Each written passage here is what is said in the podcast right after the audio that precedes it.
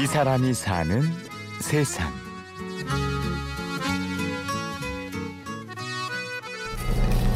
흑임자도 이번에 올려 보내주셨는데 향이 진짜 좋아.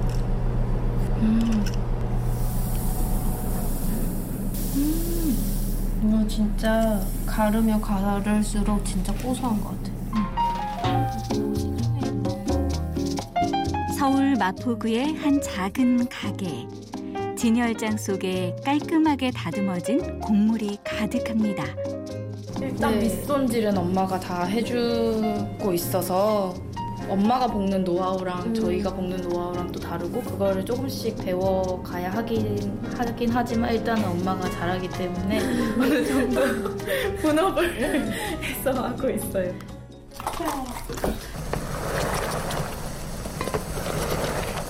다듬고 볶아진 곡물로 뭘 만드는 걸까요? 저희는 주 재료가 곡물이에요. 또 할머니께서 직접 재배하시는 곡물을 뭐 믿음직한 그런 곡물들을 저희가 가져다가 그걸로 우유나 아니면은 뭐 유기농 설탕이나 좋은 재료를 함께 가미해서 오랫동안 졸여서 만든 게 이제 저희만의 곡물잼이라고 볼 수 있어요. 흑임자잼, 단팥잼, 옥수수잼 등 이곳에서는 다양한 곡물잼을 맛볼 수 있는데요. 곡물잼의 핵심은 시간과 정성입니다. 주 재료가 공장에서 찍어내는 무언가가 아니라 땅에서 농부가 키우는 곡물들이고 그 곡물이 자라는 시간도 오래 걸리고 그리고 저희가 뭐 합성 응고제나 아니면 학성 첨가제에 의해서 단시간에 만들어지는 잼이 아니라 서서히 시간의 흐름으로 오랫동안 조리하는 거이기 때문에 저희의 핵심은 시간과 정성. 잼 가게의 주인은 언니 백모란 씨와 동생 백수련 씨입니다.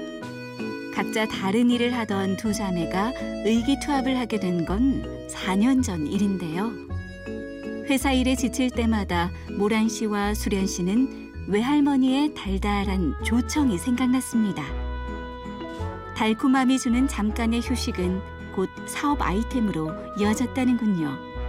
조청이 어렸을 때부터 할머니께서 주셔가지고 저희는 그거를 그냥 떡이나 빵 같은 데 찍어 먹기도 하고 아니면은 요리에 설탕 대용으로 사용하기도 했었는데 어, 어렸을 때는 별 생각이 없었는데 크고 나니까 그게 굉장히 신기한 거더라고요. 설탕 같은 거를 전혀 넣지 않고 곡물의 단맛을 가마솥에서 최대한 끓여내서 뽑아내서 단팥도 넣어보고 땅콩도 넣어보고 그렇게 두 자매는 작은 직거래 장터에 처음으로 땅콩잼과 단팥잼을 만들어 들고 나갔습니다. 그리고 상상도 못할 일이 벌어진 거죠. 음, 일단은 땅콩잼은 드시고는 어, 진짜 고소하다라는 그런 표현이 진짜 많았고 사실 이유는 간단해요. 시중에 나와 있는 거는 땅콩이랑 땅콩을 절반 넣고 뭐 오이를 넣고 거기에 유화제를 넣어서 딸, 땅콩 입자가 기름이랑 잘 섞이게 하는 건데 저희는 땅콩이 거의 80에서 90% 정도를 차지하고 나머지 거는 이제 꿀을 넣는 거죠. 우리나라에서 키운 꿀을 넣는 거기 때문에 가능성을 본 모란 씨와 수련 씨는 본격적으로 잼을 만들기 시작했고 지난해에는 그동안 직거래 장터와 인터넷 판매로 마련한 자본으로 가게까지 차렸습니다. 종류도 다양해졌는데요. 여전히 고민인 건 시간과 정성에 대한 가격입니다.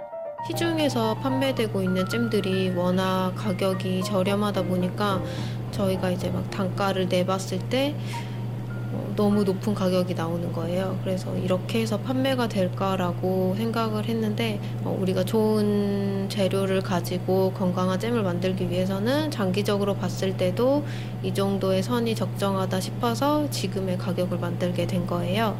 근데 또- 사실 처음 접했을 때 사람들의 반응은 너무 비싸다였어요. 이제는 멀리서도 자매의 가게를 찾아오는데요. 가끔 비싸다고 얘기하는 손님도 있지만 손님보다 힘든 상대는 바로 언니와 동생입니다.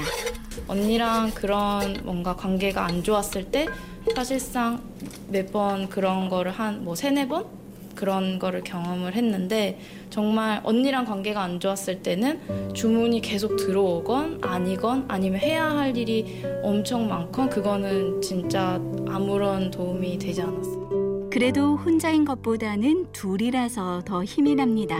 생각보다 힘들 때가 많아요. 근데 혼자 했더라면은 그냥 이렇게 놔버리고 내가 했던 일을 찾아서 했을 것 같아요. 회사나 이런 곳에 가서. 근데 이게 혼자가 아니고 같이 하고 있으니까 이게 아 내가 여기서 그냥 놔버리면은 동생도 똑같이 그냥 힘 빠지고 맥 빠지고 또 찾아오는 손님이나 찾아주시는 분들이 있어서 아 우리가 이래서 이걸 하고 있구나라는 생각도 들고 해요. 네. 돌이켜 보면 둘이라서 해낼 수 있었던 일들이 참 많았습니다.